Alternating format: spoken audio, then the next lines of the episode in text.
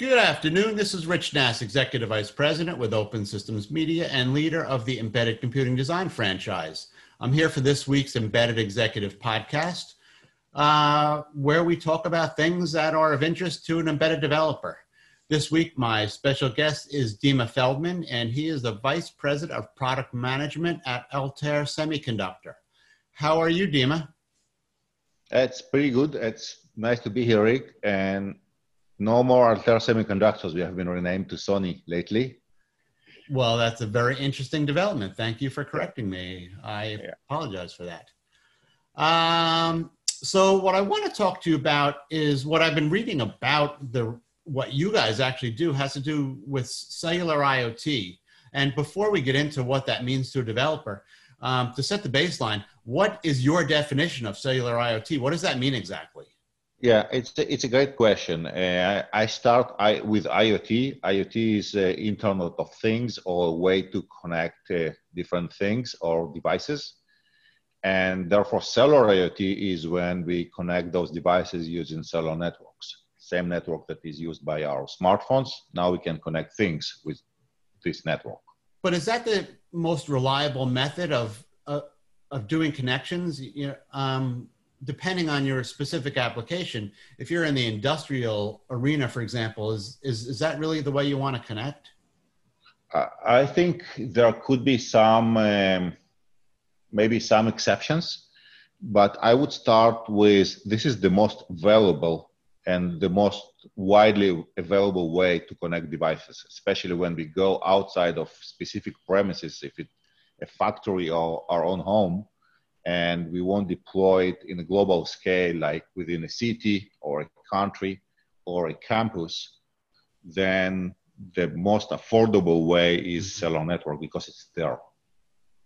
Now, I would think that 5G would be a huge benefit to this technology in that the bandwidth is significantly higher, the reliability is higher, but we still have to do the rollout. Is that fair?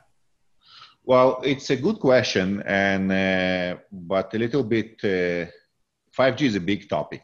When people speak about 5G, they talk either about enhanced mobile broadband, which is super high throughput, and probably this is what you mentioned, but it also comes with a pretty high power consumption and cost associated with it. The other pillar would be, for 5G, would be industrial IoT or ultra-low latency, like vehicle-to-infrastructure. And the third pillar of 5G is what we call massive IoT.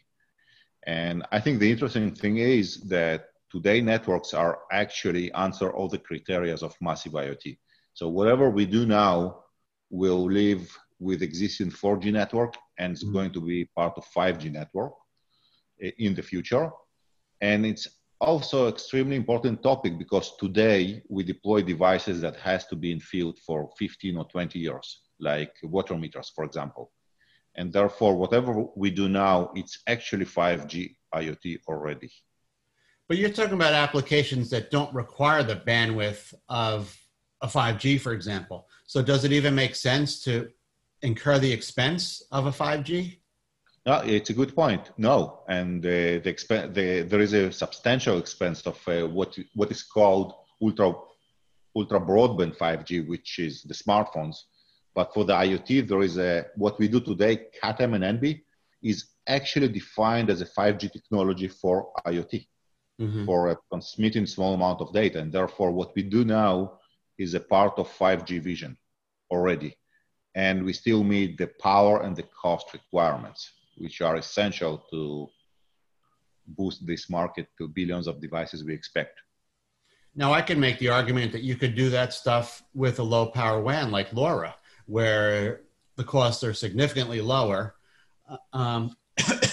and the power is significantly lower. Does that make sense?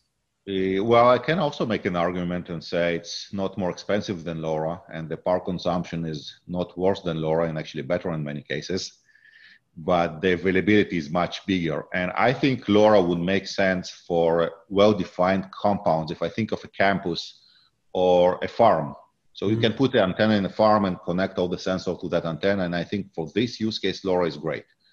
But now if I am a municipality or an electricity meter company, and I want to make sure that every meter in the city is connected, LoRa is not reliable enough. It's not deployed well enough. It uses unlicensed spectrum. Therefore, this means no guaranteed quality of service. And I think for those scenarios, cellular IoT is much better solution.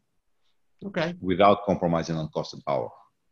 Okay. I could certainly buy that argument. So what is it that you guys do specifically? And what is the specific name? Are you the Sony Group company? How does that work? Yeah, maybe history. The company was called Altair Semiconductor. We have been acquired by Sony 4 years ago, and it was very interesting acquisition, being acquired by Japanese companies, totally different from US company. And we kept our name for 4 years, Altair Semiconductor, and we have changed just recently to Sony Semiconductor Israel. And I think it's nice because it represents us being, it really shows we are part of Sony.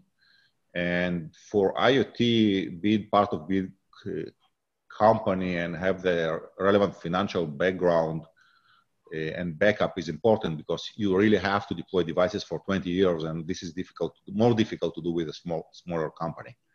So this is what we do this is why we call it Sony now. Okay. And what is it exactly that you guys do? What we do is we do a chipset for the cellular IoT. We do the chip that is built to all those devices that can do the communication to the cellular network. And it can do the positioning, it can do edge processing. So if I am a meter, I can do a metering, or if it's a smoke detector, I can run an algorithm of a smoke detector or a customer will. Mm-hmm. And maybe the last piece that we have added into this chipset, the plastic SIM cards we had once, now it's part of our silicon. So you no longer need additional SIM card for the connectivity. And our vision is to provide all the silicon solution you need for those edge devices for IoT. Okay. From a geographical perspective, which part of the world is furthest along with this technology? I would say it's the cellular IoT is most advanced today in Japan, North America, and Korea. Mm-hmm. Also, Australian carriers are extremely aggressive. Telstra has been known to deploy one of the first technology usually. They did it with IoT, they did it with 5G. And I think Europe is picking up. Very good. Very good. Yeah, so I think over 2 years we had some delays, but with the network enablement, but now covering US, Europe, Japan, China. Actually forgot China. It's not a nice thing. Can never forget China. Never forget China.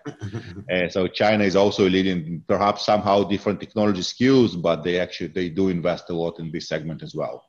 So I would say North America, Europe, China, Japan, and Korea, and Australia. So it's actually pretty much in most countries that can afford those additional technology advancements. Very good. Well, thank you very much, Dima. This has been very educational for me. Oh, sure. Thank you. It's very interesting questions, and I hope to have another session soon. Very good. That was Dima Feldman. He is the Vice President of Product Management at Sony Semiconductor, and I am Rich Nass with Open Systems Media. You have a great day, Dima. Thank you, Rich. You too.